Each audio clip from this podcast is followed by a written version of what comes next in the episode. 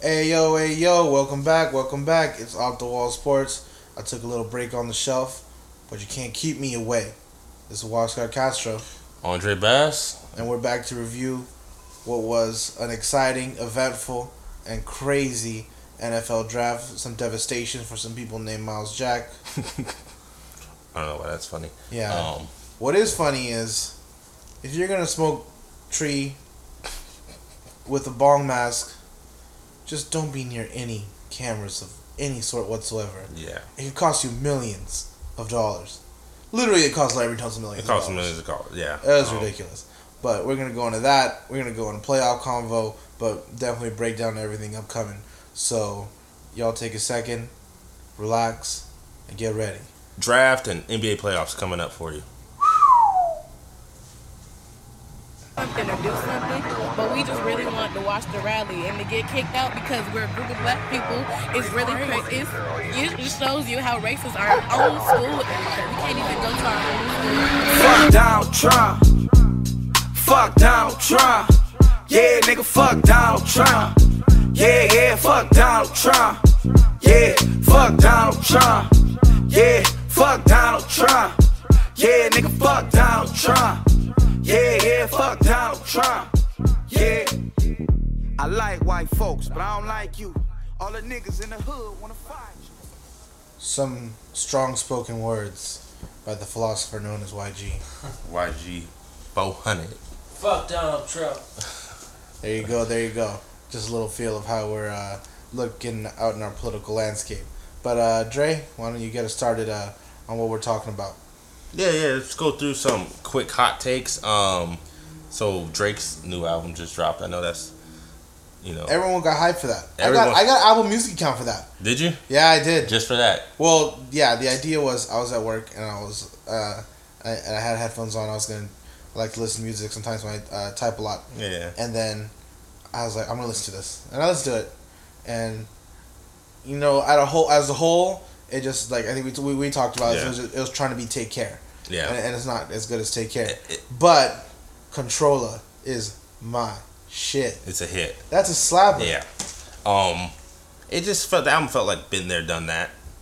Um, I've heard it before, and every guy I've talked to says the same thing. Every woman I talk to loves it. That's, I think it's probably semi what he was going for. yeah, you know I mean? yeah, exactly. He First- knows who he is. He has his audience, and he knows how. I think at the end of the day, it's gonna be played. There's gonna be like two, three tracks, four tracks that are gonna be Yeah. played in the club, and it's gonna get a ton of radio play. I know I have my songs that I love already. Yeah, exactly. I like Views. I like Controlla. I like um, what's the intro called? I don't know, but I like it. No, it's for cool. family or some shit Yeah, like you know Drake. Drake's a good rapper. and He makes good beats. No, I mean he has good beats. That's He the ma- thing. His yeah. production is great. Yeah, and he makes good That's hooks. uh, that that's forty, Mikey. Yeah, yeah. I think that what was it? Forty. Yeah. Boy that was on it. Kanye West mixed a little bit on. It was, it was a good album. I think those. I think those, his production aspect is probably what made it so good. And engineering, mixing, mastering, all of yeah. it. Oh, for sure, Mikey. Letting you know, giving you a little insight. insight. Yeah. So that's that. You know that's a big thing. And I thought he was gonna go out today with the, the way the Toronto was playing with Indiana. They got the win. That would have been sad for a whole Toronto. Yeah, man. DeMar DeRozan pulled himself a Kobe Bryant. I know. and got a lot of points with a lot of shots thrown up. But Thirty-five. yeah, he's, he's from LA, so I guess that's the thing of him to do. When But uh, you got to do what you got to do, and Toronto came out with that. It, it uh, man, Indiana didn't make it easy. Frank Vogel, I'm very high on him as coach. Um, PG thirteen is back, um, Yeah. so I think I think the, the outlook going forward for that team is is a little scary, seeing how they stack up in free agency, uh, and being with a healthy Paul George. But most definitely some some good things to look forward. yeah, we're gonna get into NBA a little later. Um, you see the news on Ezekiel Elliott already? What happened? So Yeah. he he flew into uh, Dallas, private airplane. I guess that night he met up with some girl, some woman, and then she ended up Snapchatting a bunch of pictures of him, pictures of him as he's pay, passed out there, laid in bed. She's like smiling, like, "Look what I got! Look what I'm," you know, what I mean? like one of those groupie things. Yeah. Like one nine in Dallas, like how's that gonna make the boy feel? He's like, already he's already he's already getting in some shit. He's already getting famous for yeah, gallivanting. Yeah, I, I mean, I looked into it. He supposedly has a girl he's been with a while. That's not a good look. Not a That- good look. You know, if I was the girl, I would at least try to get some money, so I wouldn't have took the picture. I would have tried to make her fall in love with me. She went for the short con. I would have went for the long con. what these athletes need now is, or you know, I'm, I'm gonna give some word from entrepreneurs out there. They gotta have some like mechanical device that like it's like in y'all ever seen Ocean's Thirteen? Mm. There was like when they set the magnet in so no phones could work. Yeah. So they need to have like that shit in like a handheld device For sure. so so a radius of phones cannot work. Yeah. And like just stop because with with with now with our iPhones and everything and smartphones is is just too easy to record everything. Every old guy says it that they would have gotten in trouble for all the stuff they did back in their day in a second. But there was no Twitter, there was no Instagram, there was no Snapchat, there was nothing of that. And so now now with all that being in there, it's just too easy to get caught up. I mean, we get, you know, just as regular people, just how did I get on? Snap? I don't have a Snapchat, and I'm on Snapchat. Yeah. quite a bit Yeah. more than I like. You have like some famous stories about you on Snapchat. Yeah, I'm not happy about you these things. You never owned a Snapchat. There's actually a really funny one where um where my old roommate took of me, and I'm walking. I didn't even know. I'm like walking by a mural, and he takes a picture and kind of zooms in on my face, and it looks like the um, um, nothing was the same. Uh, Drake cover, and so he puts that, and then like everyone was like laughing about it. Yeah, and it's like I like I don't know these things. I don't have a, I don't have Snapchat. I was thinking of when you fell in the car, like halfway in, halfway out, when you went to just move it. And then an hour, you went to move the car for my dad. An hour later, my David comes out to go to work, and you're just sleeping in the car halfway in, halfway out. Yeah. that was a funny one. That got the people rolling. Well, it's just the fact of the matter is probably most of the times, um, yeah, I, I, the end up after we, we always go out and I crash at your spot, and then I'm just passed out. I end up sleeping in my car one way or another for a extended amount of time the next day. But uh, with your little phone thing, that's actually what I think. It's, I know Dave Chappelle does it. And what's the guy who ruined Bill Cosby's life? Uh, Hannibal Buress. Hannibal Buress. They do it now. So they have little baggies that go in front of your seat. You put it in a Ziploc. You can't open it unless you have to use the restroom. Someone come and lock it for you when they do the comedy shows because they're tired of people seeing the material online. So they're you know people are taking steps to that. you have to do that stuff. Yeah. I mean, cell phones are. It's just one So of those what things. that's what ballers need to do when Yeah. you go in with the hotel with the woman. Just have a your- big ass Ziploc. yeah. and You're the Yeah. only one with the key on it. Every security guy has a Ziploc. It's doable. No Yeah, phone- that's not that. Phones at the door, sort of things like that. You get it back later. They got money. Like, I no- guarantee you, no girl would leave if you had her lock up her phone. Like she's still gonna go in the room with you, Ezekiel. Um, we'll talk a little real quick. You want to talk about some movies? I think we're both. Like I say, I'm yeah, I'm gonna say we both love fucking McDonald's. yeah, dude. Um, uh, uh, twenty piece chicken nuggets for five bucks. yeah. That's, then now that's, they not, the, that's not a the fair two bargain. for five. They're killing Two with the five. free shit I'm getting from the the Monopoly. I've thing. actually been pretty good at shutting off most fast food. Like I won't eat Jack in the Box anymore. Jack was nasty. I, I haven't even had Carl Jr. in a long time. Mm, but Carl Jr. 's McDonald's is one thing I just can't be sh- can't be shook. A McDouble tastes so fucking good for It's like it's pretty close to a heroin habit. Yeah, I get that. I can see when people are like I'm addicted to this Yeah. and that. I'm like, yeah, I can see They're that. addicted to their sweet and sour sauce. Yeah, dude, it's fucking delicious. The fries, you just get half. Oh, okay. Anyways, And so this segues into into into a movie talking about the the creation of the McDonald's franchises and Michael Keaton is like the entrepreneur Yeah. who started the whole thing. And Michael Keaton's gonna be in it. Um, gentleman who's Ron Swanson from Parks and Rec's gonna be in it. It actually looks like a pretty good movie. It's the same uh, the same director from The Blind Side is gonna be directing it. Yeah, so that's something. To, that's I'm like it's a story, but uh, I was joking like, is it fat of me to want to watch the movie? And it's like, yes and no. yes, More yes than no. you like go to the Yeah. movies with McDonald's. Yeah, exactly. I actually was pretty much thinking about that. That was gonna be that was happening. But the movie looks good. Uh, Michael Keaton's been on a little bit of a roll lately. Yeah, actually, man. last few years, Birdman was a couple years ago, and he's just a talented guy. He's doing his thing. Yeah. Oh, Spotlight. You're right. Yeah. Yeah, so spotlight. So that was, I guess, we're gonna call that segment "Hot Takes." So every week we'll come in with something a little more lighthearted, something a little to get the listeners in. Now we're gonna go into what you know us for: football, NFL draft. Football. Um, Oh, it was draft day, and it was crazy. one of the craziest days in sports. First off, we had you know someone trade up in the first and the second. You know, maybe you have one or the other, but this time you had you know the first two, and it was all for that Yeah. nece- necessity of uh, you know, in a quarterback league, and more than ever, that's believable. Let me say this real quick. That made it a little strange. Rams trade up to get Jared Goff, Mhm. and the Browns need a quarterback as much as anybody, right? Mhm. Maybe even more so. Mm-hmm. And that lets you know what they thought about Carson Wentz. that if they were going to take Jared Goff, they didn't want Carson Wentz. They were like, we're getting the hell out of here. It's Jared Goff or no one for the Browns. So that lets you know it's a team by team thing. Just because he's the number two player on your board and on Yeah, everyone's like board, each franchise, you know, has their own yeah, big board. the Browns did not want anything it's to do with Carson Wentz. It's one of those things like with with problem players. It's like everyone had a different. Everyone will have a different view on how they see him. Yeah. Uh, and I guess like like Laremy Tunsil. I guess not all thirty teams were, not all thirty two teams were down to take him out. Yeah. Because Miami was like, hell no, I'm taking Laremy Tunsil. yeah, it's a lot. It happens all the time. Yeah, and that was a big drop. Um, but I think when it comes to the first two, you have your first quarterbacks being taken. Um, I think it was the shock. so now you're gonna have to yeah. rank. Now they're gonna be attached together to each other for for their careers. Uh, for their careers outgoing towards the future. Carson Wentz is in a little bit of a better position, Yeah. given that he has, you know, Doug Pederson who really knows how to coach an offense. He has a, a pretty capable offensive line. Yeah. He has pieces in place where he's he's really gonna be successful. and he doesn't have to come in and play right away.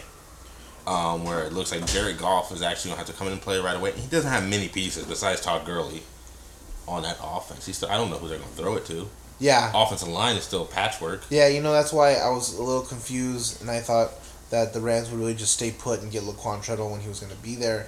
Yeah. But they made they made a really bold move, and yeah, I I do believe that there's a lot of there's going to be a lot of L.A. Rams um, publicity given just because they're going to L.A., which is you know one of those things that you're going to get moving to a big city. Where they're gonna sell it to us hard too. Yeah, yeah, hard knocks and everything. It's definitely gonna be it's gonna be a, a lot of promotion, and you already see a lot of talk about that happening. So, that's gonna be interesting to see. I think that even though overall, one consensus is that on heavy quarterback years, you know, like when when Andrew Luck's class or Matt Ryan's class, would these guys be in up there with these guys? I'm not hundred percent sure. Uh, I still I, I don't I don't think this is weak as a class with uh, EJ Manuel and Ryan Nassib and those guys. Yeah. But this is definitely not the the the, the glory quarterbacks Yeah. I'm thinking. I think, and I think it- the people knew that, and that's why it was still odd for them to trade up. Yeah. And to me, it's so it doesn't have to be. You look at uh, Sam Bradford, Alex Smiths. You don't have to be a superstar carry the team to be a franchise quarterback for But the, the team. crazy thing is, in this league, it's a quarterback league, and when you pay Brock Osweiler, Ryan Tannehill, Yeah. the amount of money they get, you don't really. It doesn't really. I mean, to be honest, the two guys that were drafted in the first two are pretty capable of reaching those heights. That's all I'm saying. That's all they and have to so, reach. and, and if that's all they have to reach to get that, then I guess they. I, Yeah. I, I guess that's the kind of league we're in. But I, I think that's not fair to where we're justifying what you know. Josh Norman took his whole tape to get all that money, but he had to play some outlandish, un- amazing football. yeah. You know, uh, but and then switch teams and get yeah, the money. it's position it's position dimin- discrimination at its finest. But I guess when that position is what you feel um, is going to win you a championship, it is what it is. It's- Well, you, it's you can't time. win without a quarterback. I think it's pretty much proven nowadays. Mm, you can make the argument for. I mean, we just saw a case where well, you could win. I would definitely not say that if not for Peyton Manning. You know, no, it was. No, I'm not saying you can. But Peyton Manning, as much as he wasn't a capable doing this on the field, he was still a smart guy, and he still wasn't gonna. He might have, you know. Yeah, but I think that was team was definitely led by their defense Yeah, but say who and special teams. who was the Browns quarterback last year? Johnny Manziel, Josh McCown. They would have lost. Uh, Rams, you know, Nick Foles, Case Keenum, they would have lost. Yeah, you got to put. There's, So you there's gotta a- have a capable guy. That's yeah, what I'm saying. but there's a bit of speculation, but nonetheless, we've seen great defenses win, right? Yeah. You've No, I'm not- yeah. Brad Johnson with the Bucks. you know, I, yeah, I wasn't Ravens. saying that, but you got to have Yeah. a smart, capable guy. Still. Absolutely, absolutely. That's all Most I'm saying. You don't have to have a big, strong arm guy. You No. just have to have a capable. have a guy just not fuck up. Yeah, that's and all that's I'm really saying. that's really a big thing. Just don't fuck up. Um, But over there were other Myles Jack was a big one. what was the big uh, surprise for you? Was it the Tunsil fall, the Myles Jack fall, the Bosa at three? Bosa at three wasn't. Yeah, Bosa at three because I thought he was. I thought he would be somewhere in the top ten, or I thought he was gonna at least get to Dallas at four. I I had Bosa. Bosa really could have been anywhere for me. So Yeah. you saw him heard a lot about him slipping, and then he ends up going to San Diego with the third. And I I like that pick for them because I think that he's gonna be a nice to beef up that, that, that line. I think you put him in at three four end, and he can be very disruptive and really hold it down. Um, I was saying at worst case scenario, you're gonna get some Ziggy Hood like production. That that you get. That's really worst worst worst case scenario. Best case scenario, you're gonna get potential Aaron Smith, Richard Seymour production. Uh, I'm not giving JJ Watt comparisons. That's not who he is. That's not how he plays. He plays really well in between tackles, and if you're expecting him to make plays off the edge, don't. That's not the kind of guy he is. That guy has a really high motor, and he really knows um, how to get use his hands really well. Uh, and he's disruptive. That's the one Yeah, thing. he's, not a very hard guy to figure out. You can look at him and tell how he's gonna play. He's gonna he's Yeah. overwhelm you. Yeah, he's, he's- gonna overwhelm you. He's a guy you're gonna have to line up against play after play and beat, and he's not gonna let you do that. You can't do that for a full game. he's gonna he's gonna he's, He's gonna at- work.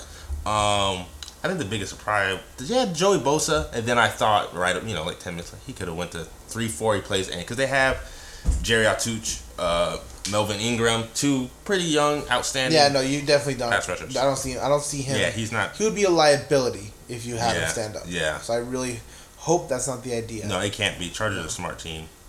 Um, I guess Myles Jack falling by like you know because once Larry Tunsil, I didn't know what was happening with Larry Tunsil. I wasn't Me online. It was all last. It was Yeah. all last second. I Like, yeah. did you hear? Did you hear? And then, I, and then, I, and then I found out, and then I saw the video. Yeah. And then I'm like, Laremy. Cause so because I, I heard things like right before the draft that a lot of teams had Ronnie Stanley better higher than Larry Tunsil. So when Ronnie Stanley went ahead of him, I was like okay. But then when they you know then When you found out why, then Conklin got drafted, Yeah. and I was like let me get online. I thought this guy was hurt in the back or something. Um, so him falling, then Myles Jack falling. Myles Jack falling is really just if you're gonna invest that much in a guy, you have to know that that that that investment you make isn't gonna be something that you're potentially gonna lose. Yeah, And no, you already have to worry about the possibility of realistic production. Like, look at a guy like when Aaron Curry got drafted. He was supposed to be, oh, there's no way you mess with this guy and he's going to be great and everything. And he was just flat, played, and it, it, just did not work out. So Yeah. you already have to worry about the fact that there's possibility of being a bust. If you're perfectly healthy. Miles- Here we have a phenomenal talent, a phenomenal highlight reel dynamic, uh, one of the most athletic players maybe ever. But he just, you know, it, it's really unfortunate. Things beyond his control. Some really serious health scares. what was the guy from that the Jets drafted? Was it Vernon Gholston? Yeah, I remember Vernon Gholston. Yeah, that's who out of Ohio State. That's who Miles Jackson remind me. of. He's just a big, jacked up, athletic guy. Yeah, Vernon Gholston had no wasn't polished. He was very No. he was very very very raw. I don't think he played football until like his junior senior year Yeah. of high school. So well, you know, Miles Jackson only played defense for a year and a half too. So, polish wise, I don't. Who? Where's Jacksonville gonna stick him? He does. He's not. They have two outside linebackers. Will they put him in the middle? Yeah, I- you know, he they put him. It's gonna be interesting to see where Jacksonville. You move him around. You yourself talked about him playing nickelback. Yeah, but I think when you move someone around who's young, you stunt their growth in other areas. You don't have a force, and like where he's not gonna just be a beast in that. He's gonna be kind of good and this no, and but I think as you see, his versatility is being praised. I mean, you look at a guy, um, you look at a guy like, which by the way, Jacksonville did make a, a very good move and get a great player in Jalen Ramsey. yes, uh, and then you know all the craze we always talk about the versatile versatile safeties that can play some man coverage. Um, Honey Badger, uh, Tyrann Math, uh, uh, excuse me, uh, Honey Badger, Malcolm Jenkins. You you really like the fact that a guy can play safety and play man. So now imagine having a bigger version of that in your in, in a linebacker set that can also shed blocks and play the run as well, and you're getting that in Myles Jack. Myles Jack is versatility at the next degree, and the guy's played all over. And like you said, he's even played running back. Who knows if he can't give you some production there? I don't think that that's realistic what I'm thinking, but I I, I think that when you have a natural football player that can make plays, you're gonna find a way to put him on the he is a football player. You yeah, you find a way to put that guy on the field. Now, my only issue, and I think the same reason I might have not drafted him that high, was probably just health. Health, health, health is is, is going to be a big scare. Um, you, you can't. It, it becomes a wasted pick. In the NFL draft, your first two picks have to be consistent starters with real upside, and and a lot of teams pride themselves on that. Yeah. So it, you you can't use that pick and not know. Dallas is going to be in a situation where with their second pick with Jaylon Smith, they're gotta be sure that he's gonna come out uh, healthy to play, and he might miss this season. He's gonna miss this yeah, season. and so when the next season comes around, are they gonna get the Jaylon Smith that healthy was probably gonna be the number one linebacker uh, taken in the draft, one of the top five players. Well, I, the Cowboys draft for me was a little weird, just off the you know first they take Ezekiel Elliott, which When a- everyone thought they were gonna take Jalen Ramsey. yeah, which is a little high. They said the reason they both were equal on the draft boards, the reason that they took Ezekiel Elliott is because they can give him 25 touches a game, as opposed to a team can just throw away from Jalen Ramsey at cornerback. They they But Jalen Ramsey plays safety too. Jalen Ramsey said coming in that he's playing cornerback who can play safety, and he's not a safety who can play corner. So it depends on the team. I know Chargers had him at safety. I know Jacksonville has him at corner. But so they said Cowboys said they have an Emmitt Smith and they have a Darren Woodson. That's what they compared it to, and they mm-hmm. went with Emmitt Smith. Yeah. And the thing I found was weird because It's a little bit of a bold comparison Yeah. for Ezekiel Elliott to be compared to Evan Smith. I got to see something before I get there. What I don't know. I don't know how, how you got Emmitt Smith on your board. I mean, yeah, I have him as the leading rusher of all time. But I, I, I mean, either way. But- and I've seen some big things from Zeke, but I I have to. I'd I'm high on Ezekiel Elliott, but I thought that they drafted for the future almost when they have a win now team.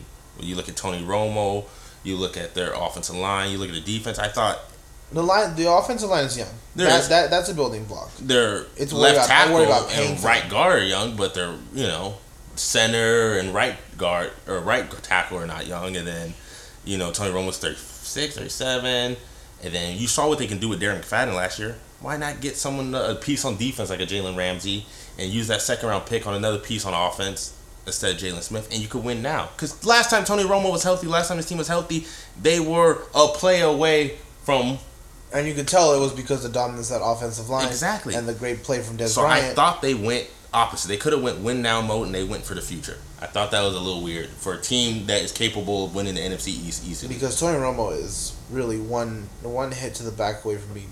Yeah. yeah, and they use a fourth round pick on Dak Prescott, who's a fine prospect, but he doesn't fit what they do. No, I like that. I like the Dak Prescott as much as anybody, but it's just weird. It's It's just it's a name pick. They're you Yeah. know you know they're they're name It's guys. A- Cowboys, it's a yeah. name it's a name based franchise on how they make a lot of their moves. Um, seeing going forward, it's interesting to see. I thought it was a weird draft for them. Uh, I, I agree. Uh, another play I think surprised Tomato slips, and this goes into probably one of the teams that I thought had a pretty impressive draft was the Minnesota Vikings getting Laquon Treadwell. Yeah, And to me, I see Corey Coleman getting picked. I see Josh Doctson getting picked. And I think that, other than Josh, I think you can make an argument maybe for Josh Doctson. Josh Doctson's nice, and he's and he's really and he really has some serious skill that I can understand if you really have some sort of spread system of why you'd want to have Josh Doctson over Laquon Treadwell.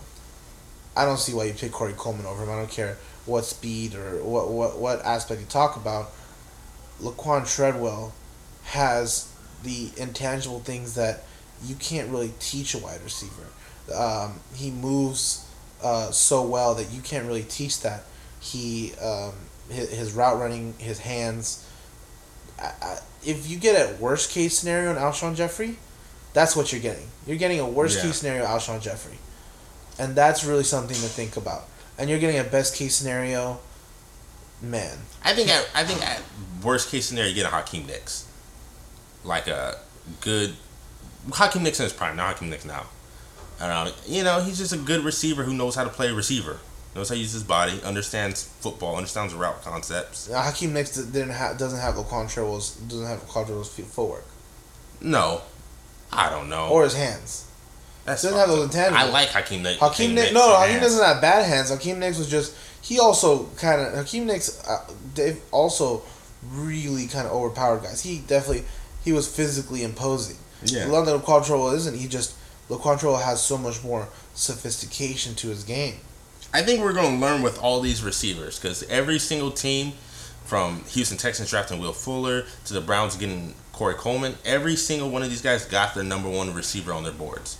I think it's a great pick. Treadwell was, was Minnesota's receiver that they wanted. I think it was a great pick Yeah. for them. They got him at way 23, 24. else because you get. I think Teddy Bridgewater was probably clicking his heels and so happy because you have a legitimate weapon now. Well, they, That, a legitimate go-to weapon. what would Minnesota do with Corey Coleman? They got Ter- Teddy Bridgewater. you already have- yeah, you they know. got a lot of speedster guys, and he's not a deep threat thrower. We saw that with Mike Wallace. Um, so you get someone, you get someone who can run slants, run curl routes, you know, break some tackles, move the chains. That's what Minnesota Vikings need. Um, yeah, so you know, I'm, I'm sure Minnesota's happy. Teddy Bridgewater's happy. Well, Minnesota, along with that, is also getting Mackensie Alexander, a guy that was rumored up to be even a first round corner, but um, you know, depending on certain variables, people jumped around Yeah. a lot. But having two highly productive uh, players on both sides on that wide receiver DB battle, uh, I think that Minnesota is going to be really thrilled, and I really personally like what they got, uh, and they're probably one of my better teams uh, to look forward to, and I think this is a testament to Mike Zimmer and how he's running this organization since he's been around, uh, and I'm looking for them to continue to improve.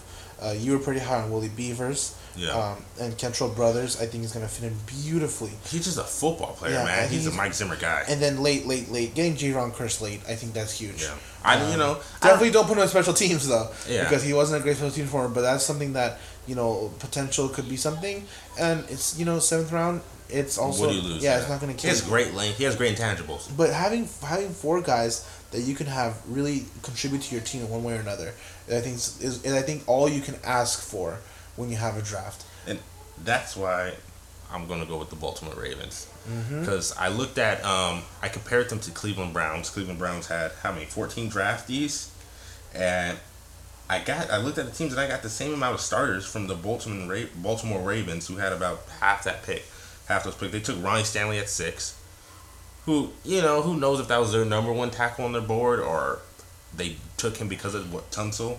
But Ronnie Stanley has great size and great hands Yeah. and great feet. He was take all that. He was the better run blocker in college, and he fits their scheme. You know, he fits a need.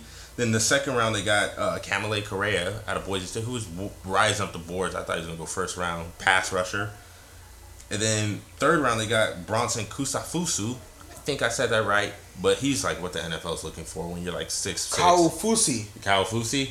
He's like six six, uh, three four, and he's gonna cause havoc. I like him. He's one of those guys you might have to you know give him a red shirt year, but gain some weight, but he's gonna be good. You know, then they got some guys. I like Chris Moore. Then Willie Henry. He's gonna be a rotational guy. Stops the run, a little bit of pass rush. Then Kenneth Dixon.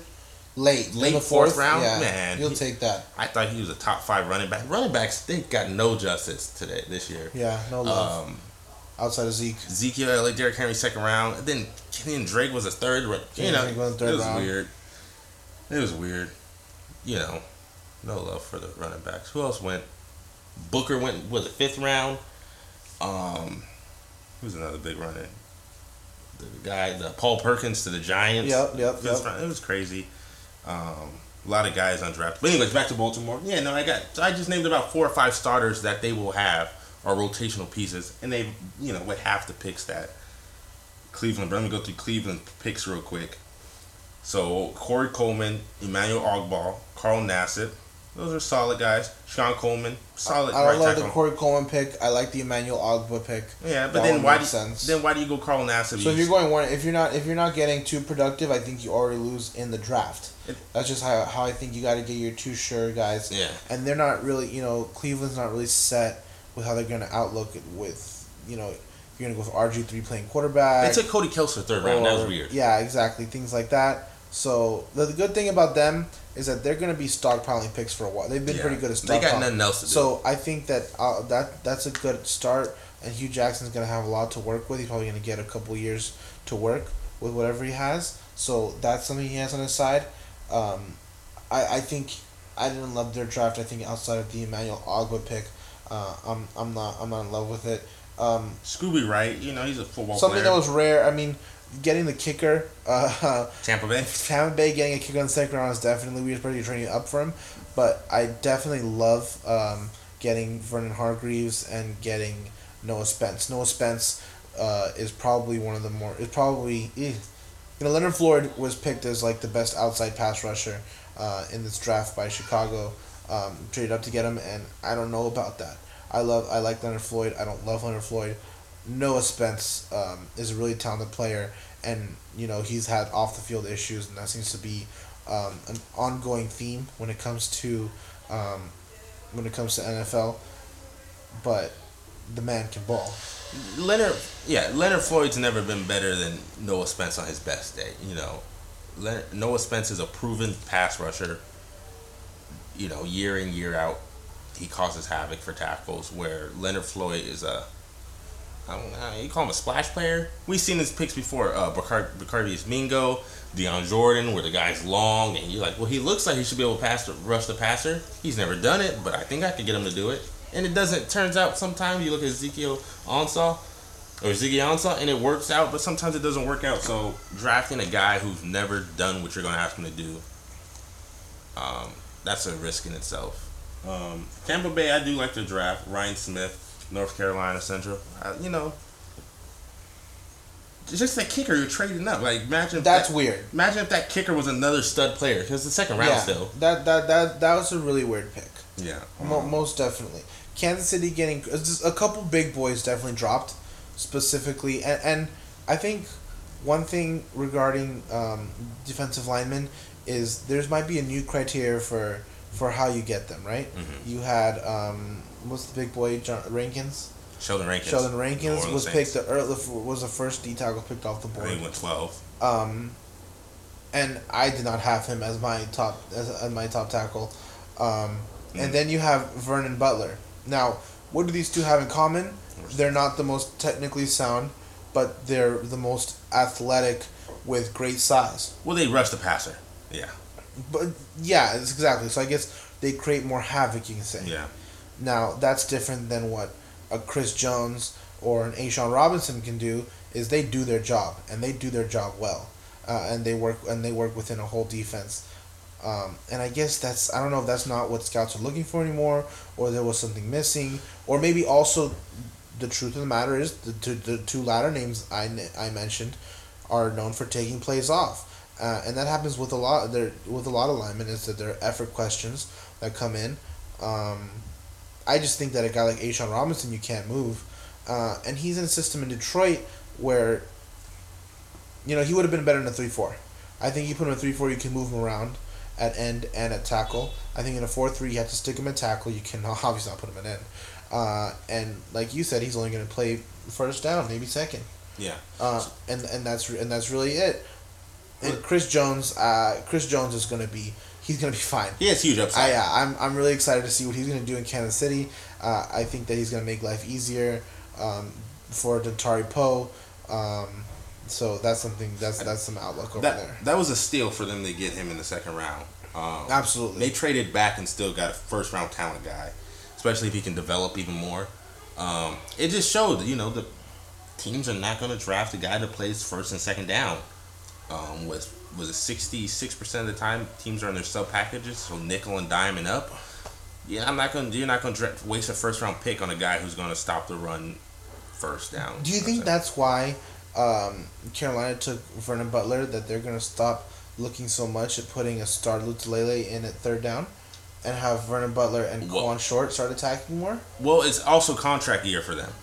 So they have this time after this they have to pick up the contract extension Yeah. on Star Lotulelei. And they're not gonna pay Kawann Short and Star Lotulelei. So it's probably the end for Star Lotulelei. So it's probably the end for Star. yeah, so Yeah. I, that's how I was looking at it. Which is Um, crazy because not too long ago, Star was a Well, beast. you Star look where he was and drafted. Star still, was, that's a great player. Yeah. But the fact of the matter is, Kwan just played, uh, just outplayed him. He, you know, he's probably on, on the off the wall sports uh, big board right now Yeah. as far as some Well, great he's- players the- out there.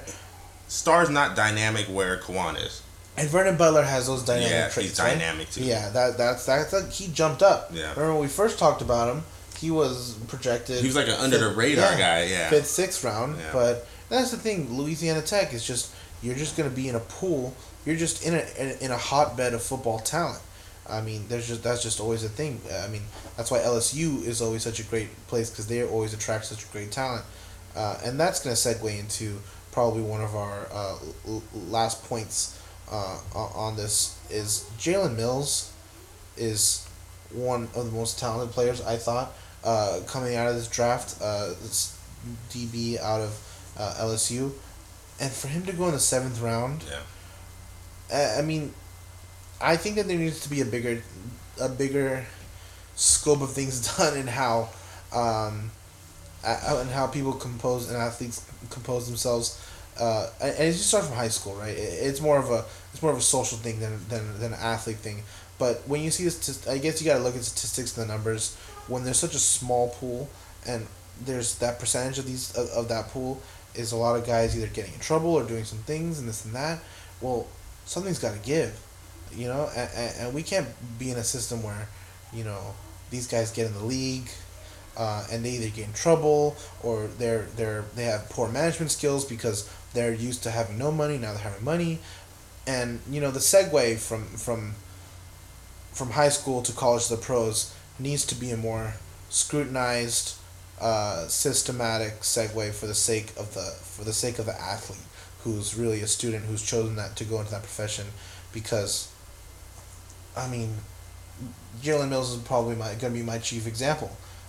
Seventh round, and he's probably what a second, third round talent in, reality. Yeah, I, he's exactly what today's NFL is a cover safety who could play cornerback, you know. Um, if, but if it doesn't pan out, who knows? You know what I mean? It's it's it's also it's such. You know what I mean? Like it's almost like every team is their own law. You know what I mean? Yeah, every Well, team has their own moral compass. Because the, he got drafted by the Eagles seventh round, but Chip Kelly, with the Eagles before, never drafted anybody who didn't graduate college. He didn't graduate anybody who had a blimp on them. You know what I mean? And now the Eagles this year took Wendell Smallwood, the guy out of Florida. Then they took Jalen Mills back to back, all who've had trouble. And it's just, and then Tyler Higbee, who's the tight end, got drafted by the Rams in the fourth round, and he's under investigation now for going through the club, knocking people out. You know what I mean? And he's still in. It's just team by team basis, and I mean, obviously, I agree with what you're saying. It's just, I don't know. You know, if he, you know, these people are so young though when they make these mistakes. You know what I mean? it could potentially be the, one of those. It could potentially be an amazing steal. Yes, I'm saying if it, it's. Talent alone, the kid can play. And then you look at what he has to learn. He learn, learn, learns under Malcolm Jenkins, Yeah. a perfect person who's going to teach him the rope. You know, so but just the fact that you slip like that, for that, I mean, you just think. I just think something like like Tyrann Mathieu, Honey Badger, who slipped down in the third, and that guy's a top top ten talent. I say this, but if the Arizona Cardinals had not drafted Tyrann Mathieu, who knows where he who would else drafted him? Probably would have been talking about right now like Jalen Mills. But I'm saying, you Yeah. know, he could have slipped forever. Yeah. If no, the Cardinals didn't draft Robert Nkemdiche, where would he have slipped to? Look at Vontaze Burfict. Exactly. Look at all these guys. There's some real talented players. But Robert Nkemdiche, thank you for bringing that up. Is another that that's the case. That's probably top. But he actually on field production too is the numbers technically weren't on his side. But I think it's one of the things that you look at the tape. He's he's a you look Yeah. you look at that play right and you're like, Yeah. wow. Well, but then again, He's a he is a wow he's a wow player. he's a splash player. Yeah. But what did he do? Like, what did he do that was so bad? Yeah, he fell out of a window smoking weed. And It's just a the worst thing I judgment. It's a it's it's it's your questioning judgment, and, and and that's the thing is like if they put in situations, what would these guys be doing? And, and they're gonna get a lot of money. So yeah. what happens if you give if you give me a lot of money? That might be some some crazy things happening. Can you imagine if you give someone uh, uh, some other people like this money that already do crazy shit? It's just gonna be amplified. I think some teams have to take a little bit more responsibility for the players. Yes, I know these guys are grown ass men, but you look what the Dallas Cowboys did with Dez Bryant. They gave that man an allowance, and he had a curfew, and he had a motherfucking not a bodyguard because he wasn't gonna protect him, but a you know like a Like a babysitter. monitor, He yeah. just monitored like a monitor him around. human- Where you going? Where a you? Dez monitor. Yeah, and that's what the guy did until two years ago, and Dez Bryant was squeaky clean. You know, and some teams you just gotta do that. It don't cost that much money if you put this much big Yeah, but that stuff also needs to be handled done younger, and you know Yeah. you have to understand there's upbringing issues and things like that. Yeah. So it, it, it goes. But schools can do goes, the same thing. These yeah, schools got as much money it as has to teams. go. It has to go on. It has to go on either the schools or you know obviously it goes first on the parents, but you know there's extenuating circumstances that may be. So then it goes on whatever community uh, source resource that they have. It, it's really a much deeper issue. Yeah. That's outside of like off the wall sports sports coverage. It, it goes to a thing that that that young that young black men are are put in very in very vulnerable situations where they don't really have a high probability of success. I say this. People, for the most part, know when someone's gonna be a baller, and you see it from basketball to NFL. People leech off of them and use the young guys. From a young age. Yes, from a super young age. I just read this book off. I'll show you later. Um, do better by them then. You know what I'm saying? You're gonna use them. You're gonna leech off him. You give them this. Be better by him. You know, fucking watch him.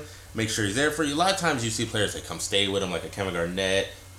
I, I need to see more of that. It was like know? Derrick Rose's brothers. Yeah. Right? How they oh, no oh, oh, no um no it was Tyreke excuse me it was Tyreke Evans' brothers who always made sure that he wasn't doing they were always like watching after him and make sure he wasn't up to no shit even though they were the ones that were winning out. I need to see more people in the community. Yeah. You know you, you know you got a rising star. You know you got something special in the hood going on. That's that's that's where it has up. to be. Yeah, it, it, it it's it, it has to go very grassroots, and then there has to be a lot of personal reflection on the athlete themselves. So I'm not putting it like there's no sense of accountability. Yeah. but it really goes to a two way street, uh, and and you see issues like car, you know, Myles Jack, Jaylon Smith. No char- There were no glaring characters. I great know those, though, their issues were solely and really sad to say health issues, but there were way too many character related issues that is unfortunate that is like is honestly disturbing uh, and, and in the NFL it's just too much so something needs and it's like I said it's it's really outside of the sports spectrum um, but um, there needs to be some serious action and reflection taken as a whole you know so I mean it's something we got to look at And I'm talking about young guys. I don't give a fuck about Greg Hardy being stupid and doing. Yeah, what he grown. He He's grown. already- He's thirty. he's He's grown done. ass man. Ray Rice. give grown up ass on, man. Yeah. give up on that Yeah. yeah I'm not I'm not talking Talking about his intervention guys. will fail Yeah. We're talking about these young I'm guys. Jalen Mills still has hope yes, exactly. I, I'm, I'm talking about whatever you think that Robert Nkemdiche is now, man. Like, can you imagine when anyone else was 20, 19 you know, years old? Who, what else they were up to? Imagine what the fuck. If someone was fucking watching me when I was 18, 20, you know what I'm saying? Yeah. I mean, no one would fuck. I would have no friends. You know what I'm saying? like, my job wouldn't let me in the next day. That's what I'm saying. So these guys are young. I'm glad to see some teams give them a chance, though. You know what I mean? Absolutely, I think that's what that's something that that's why I like Bruce Arians. I feel like he knows that he can definitely help help a guy out.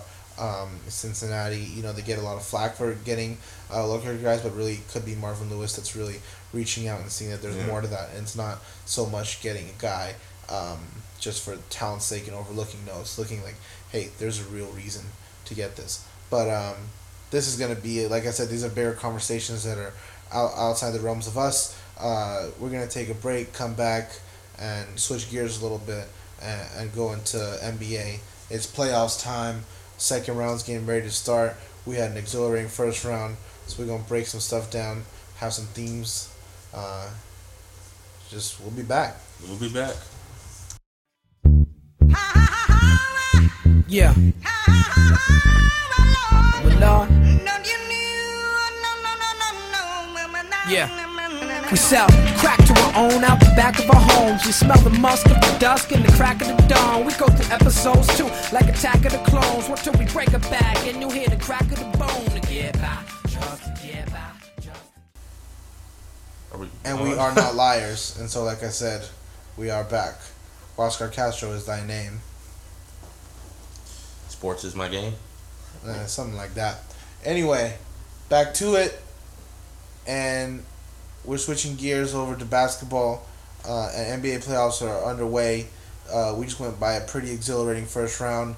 Uh, I saw some pretty, a lot of drama, a lot of a lot of uh, series that kind of went some different ways. Obviously, no one's expecting what happened with the Clippers. Um, that was really crazy. Um, Charlotte and Miami had a hell of a series. Uh, Toronto and Indiana had a hell of a series.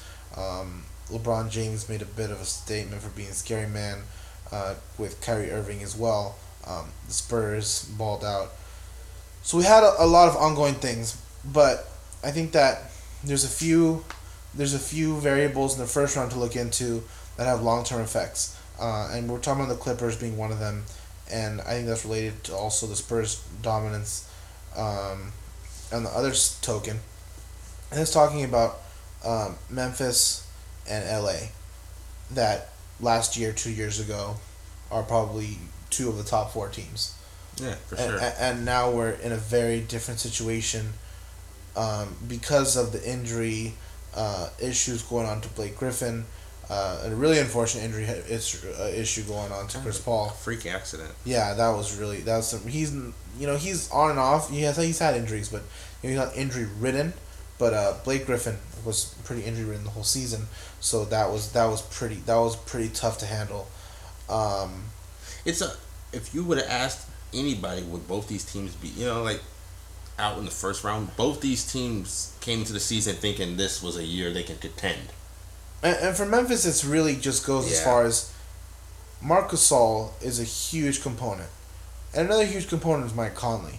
And so when you're missing, you're when you're missing. I, I love Zach Randolph, but I think right now, those are your two best players. well Zach Randolph can't be your main scorer and he was, and he Yeah. still was. Ca- and he, mind you, he still can do it. Yeah, he's still man. The guy can play some phenomenal basketball, but that just can't be how you do it. Just because, just because he, he he can't be the one to do it right now in this stage of his career. Like I said, that that series that they had, they had against San Antonio. You remember? You remember back? Was that 2009, 2010? John Tanner 2010, amazing. Yeah. He was a phenomenal basketball player. That's probably one of the more spectacular performances I've seen individually in a long time. Um, but Marc Gasol has stepped up into being the number one player. Mike Conley is one of the better point guards in this league. One of the more probably one of the top reliable point guards in this league. yeah consistency So, long term, the issue is what do you do with these teams? Memphis has went through a lot of influx and a lot of stuff going on, and they had some. They just rotated too much. They had a lot of guys getting a lot of minutes, and I think when you have Jordan Farmar playing that much, you're not gonna win. I think when you have your youngsters like Jerome Martin in there for that amount of time, you're making moves to get Mario Chalmers here. Uh, I I just don't think those are power moves. Uh, I think that you make an effort to stretch the floor and, and, and put shots, but you know those guys you get are your Courtney Lees and your Jeff Greens, and no, you need more efficient um, efficient players. So I think that you have to think: is it tough to admit that there could there has to be a, a, a better way of doing things, and if you blow it up, it's not just for Memphis, it's talking about for LA as well. Do you do you blow it up, and obviously you're not going to completely clean house. You keep one or two pieces. What are those pieces you pick? both teams need to be blown up um let's start with Memphis Mike Conley's a free agent easy solution have him go somewhere else you know you got money off the books you don't have to worry about signing him he's going to want a max contract um you use that money on pieces I guess you build around Marcus Gasol but Marcus Gasol's not a young guy He's 31 32 Well, that's why I thought you. I thought the otherwise that you that you build around that you build around Mike Mike Conley and you play out Marc Gasol's contract I and you blow everything Mike else. out. Conley's not coming back with Marc Gasol knowing he can't win with this team If that's the case, then you're. You know what I mean? Yeah. Mike Conley's not gonna he's not gonna sign again, knowing what he has on his team. Marcus Gasol's a big man who just signed this is his first year in max contract, coming off of foot surgery. You know, this is, who knows? Yeah, I mean, might be back next year too. Yeah. I'm not saying Marcus Gasol's not coming back because he's a beast and he's a great, you know, Great player. yeah. But Phenomenal player. in Mike Conley's mind, why would he sign here again? Memphis is not going to cut Zach Randolph to clear space. They're not going. He's done too much for the city, and for the you know the organization. Um, so I think the easy thing is for Mike Conley to go ahead and move on, and then, you know, Memphis is left with a void. I don't see. See, LA is easy. LA has pieces they can trade and have a new team, kind of. You know what I mean? You could. yeah, trade. the idea is the the the writers talk is the getting Carmelo Anthony over there. Yeah. Because they've always been that position short. Yeah. The three has always been their sore spot. Yeah, and he would do what Blake does, just as well, if not better. Um, Because you can also stretch the floor a little better. he stretch the floor better. He's just as good a defender. He's just as good as a rebounder. You're really not high on Blake Griffin's defense either, are you?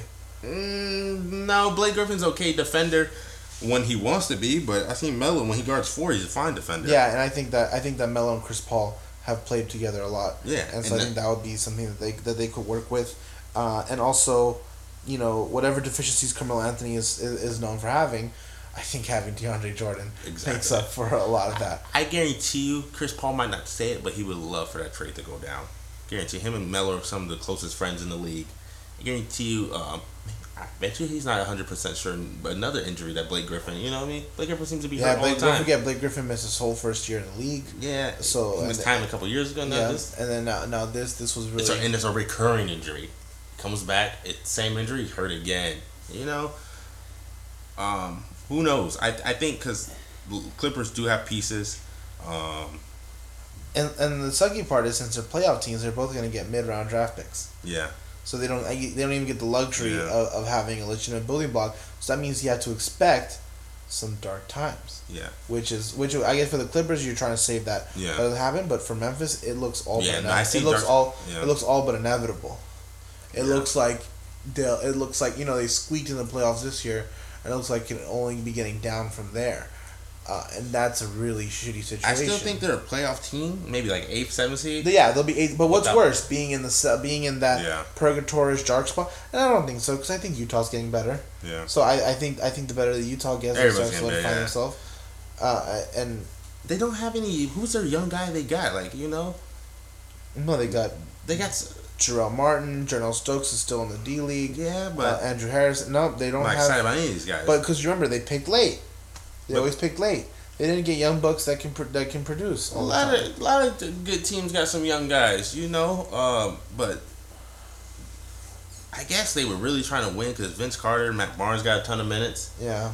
Um, even late in the season when they could have been doing some young guys. Stephenson was really trying to ball Yeah, out. um, he was trying to come back to the Indiana form. He was he was playing some. I thought Lance Stephenson solid- looked the best since he left Indiana. yeah, definitely. He's definitely more comfortable there, and you got to think. But either way, too, we're not talking about young guys. Yeah, And so you're not. This isn't. This could. This might not be that that core of what you're looking for. it's not. So um, you have. It just doesn't seem like it has, and it's sad because man, that that grindhouse was a real grind. That that their style of play, their ability to stick to a style of basketball that some people thought was extinct or maybe a little like out of the times.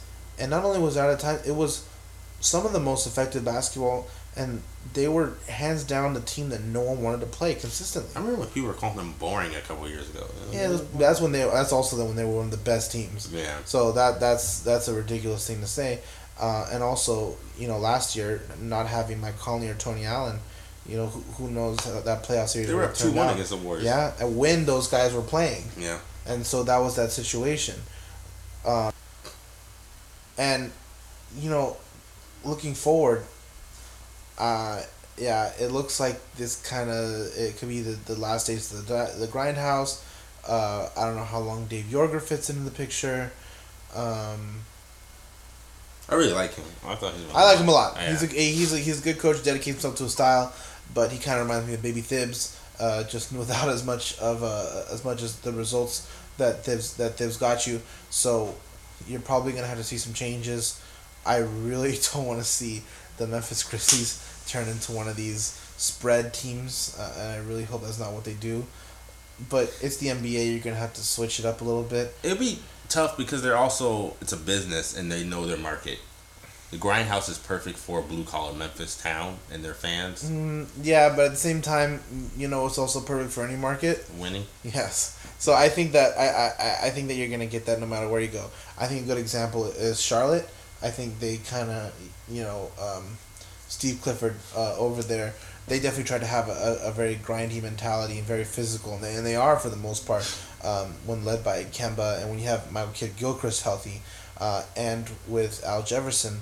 But you saw them kind of more dedicate themselves spreading the offense a little bit, adding in Courtney Lee kind of encouraged, kind of added to that spread. Yeah. Having Jeremy Lin get a little more, get a little more shooting touch in there. Frank Kaminsky and Tyler Zeller's minutes, as you saw, One of the few times injuries actually not helped the team, but helped the it, team. it, it helped the Paid them team. forward. It helped the team expand themselves. exactly. So I, I think that they could still because I even though this team was very successful, um, and almost got out of this, I almost got out of the first round. I think that I still like that other team two years ago that went to the playoffs uh, a bit more, even with Al Jefferson hurt. I just thought that they were, they were just they were just nasty inside, and they were just grueling, um, and just no Vonleh didn't really work out down there. So that was a bit of an unfortunate situation. Um, We're gonna talk about some previews. yeah, I guess because it just officially all the first round Yeah, we've already had today. it. You've already had some some big games. East San Antonio with a drubbing, and I just think that's, That's going to be the theme of this. You think so? I also think that we're seeing the possible emergence of uh, of a real special basketball player, and I'm really happy to see Slow Mo doing his thing. Kyle Anderson's playing some phenomenal UCLA. basketball. Uh, UCLA by way of uh, where'd he go? Not St. Benedict's. Uh, other school. It's Fuck, good to see but- him get some love because Zach LaVine was the man getting all the love. Yeah, but if you know basketball, you're a big slow mo guy over over Zach LaVine any second. This kid is nice. Yeah, This reminds me of Boris Diaw. Yeah, thi- this kid has touch. Yeah, exactly. Little is a wing Boris Diaw. Yeah, and, and, and you know he's slow. He, that's that's why they call him slow. But man, does the guy have a high basketball IQ? Mm-hmm. Uh, and you see that in every day that he plays. Um, they have real depth. Um, Boban, big boy, is not bad. no all. I was like, what the hell? This guy is can ball. He Yeah. has some touch. Yeah, his Uh, soft for, hands, Soft for a big, big man, and that is a big fella. and he moves his feet well in defense. That's he that block. I absolutely. like this guy. Um, Lamarcus Aldridge is Lamarcus Aldridge. They have no one for him. Memphis, I mean Oklahoma City has not won. And we haven't even talked about who's their best. Uh, Kawhi Leonard is just there's there words cannot describe how outstanding and, and the amount of work that this guy puts in, and you know, he's he's he's a special player. he didn't even guard Kevin Durant. He guarded Russell Russell Westbrook. That's what I'm saying. You know that he's gonna be, and he will take on that that Yeah. that. And I think when they play the Warriors, because it's inevitable, I I, do think he's gonna want another crack at guarding Steph. But however, most of the time I think it's gonna have to be Danny Green on him. But I definitely think he's gonna take that personal.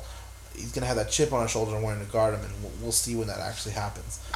I'm not writing OKC off yet. I'll, I would like to see how they respond. I mean, game you, two. you can't ever write off the immense talent you have in those Yeah. two guys, nor the amount of the the the real physicality you have with some bigs Yeah. that like to fight with Steven Adams and Yeah. Serge Ibaka, and the rebounding that you're going to get from Enes Kanter. Uh, you have a lot of you have a, a really well rounded team with two ex- some two superstars. Yeah, so I'm not writing them off. I So like to I- so you respond. can't you can't quit right. Yeah, you're gonna see response. So they can make them work, but at the same time, when I think when you get them humming, like San Antonio gets humming, it's over. Yeah, And I I, I, I it's might be one of those situations. because you already know what their D's gonna do. So if their offense can keep scoring at, you know, not that. Especially if Danny Green starts scoring. Yeah, he hit five Mm, threes. Yeah, if, if you get if you're getting Danny Green back to that form, forget about it. Only person left to get back for him is Tony Parker. Yeah. and everybody's there. Yeah, absolutely. um, But if not, it doesn't matter because you have Patty Mills is playing solid basketball, and you have Kyle Anderson's really fitting really well. they will need Tony Parker for the Warriors, though. Yeah, absolutely. Everyone's got to be there for the Yeah. Warriors. No one, no one, no one can slip. You got to play your best game, not to win, but just to be considered to be in contention. Do we even need to talk about the Warriors versus Portland? No, I mean we can, but we already saw what happened, uh, and, and, and the big game they put on without Steph. Uh, Draymond Green with another Draymond Green performance, triple double. Um, Klay Thompson's on fire. yeah, Klay Thompson's on fire. What is three games in a row, seven three pointers? Just What the fuck? beautiful mechanics. We, I mean, I, I see. You know, he might not have Steph's like, oh my god, unbelievable way of shooting, but he also has probably one of the more mechanically perfect ways. You know, that's how you're supposed to shoot a basketball. Yeah, no, technique wise, yeah. that. Uh, that's Yeah. just nice. When Steph Curry is not there, Klay Thompson is the alpha dog. And then And Sean. Livingston. Sean Livingston. I've been telling people for years Sean Livingston is a starting point Yeah, guard Sean in Living- the NBA. Sean Livingston is doing his thing. I don't remember who was giving me shit about it, but someone was giving me shit about it, saying eh, you win like ten games. Fuck y'all. Sean Livingston's a fucking beast. Yeah, Sean Livingston is great. Sean Livingston basically what Andre Miller was about like five years ago, Exactly. and that's the kind of play that you're getting right now with Sean Livingston. Uh, and so I, I just taller, has a little more length to it. He's so fucking smart. Yeah, and so he's playing really great. Having Andrew Bogut healthy is really just a huge luxury. I mean, it, it's right now. Obviously, they're still they're still the team with the best record of all time. They're still going to be one of the teams to beat. But let's just run. Let, let, let's run through. We did that without trying to talk about him. yeah, let, Uh-huh. let's let's run Interesting through. to me, Miami Toronto. I Miami think the- Toronto. I think that's the most competitive series. yes, that's gonna be. That's probably gonna go seven. Um, that Toronto has a home court advantage to go seven. I think Miami probably gets the edge. I like the veteran.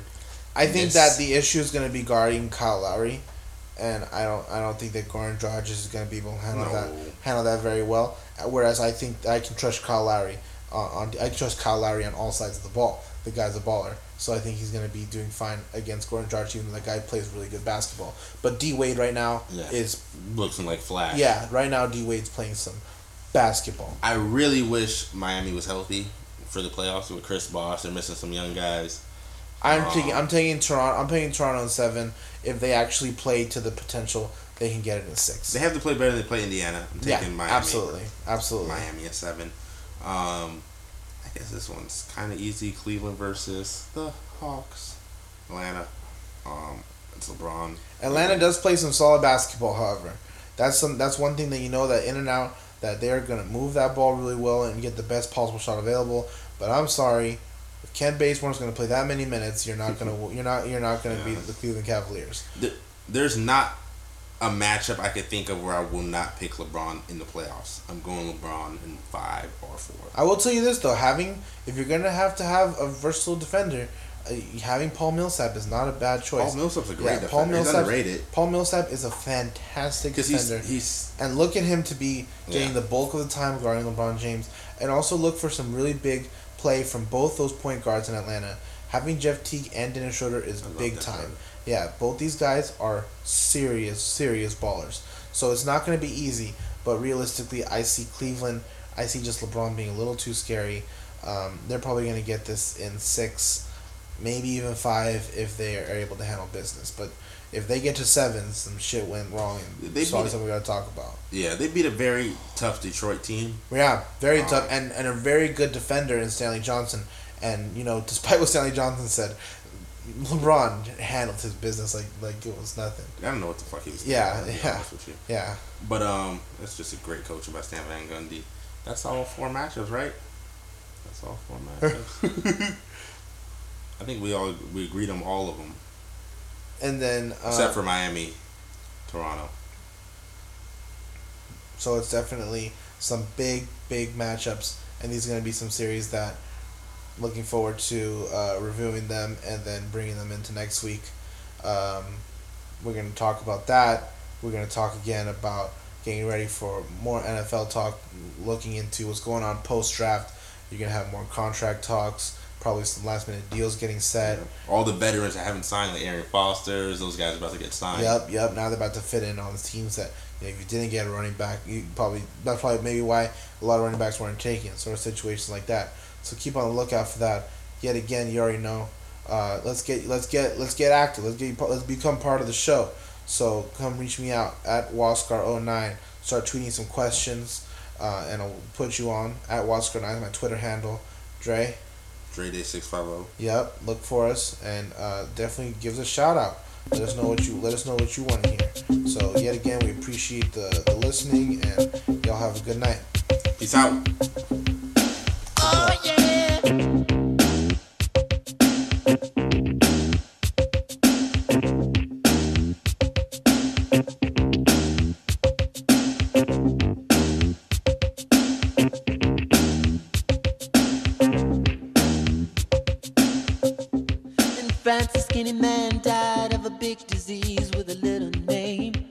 Chance, his girlfriend came across a needle, and soon she did. At home, there are 17 year old boys, and their idea of fun is being in a gang called the Disciples High.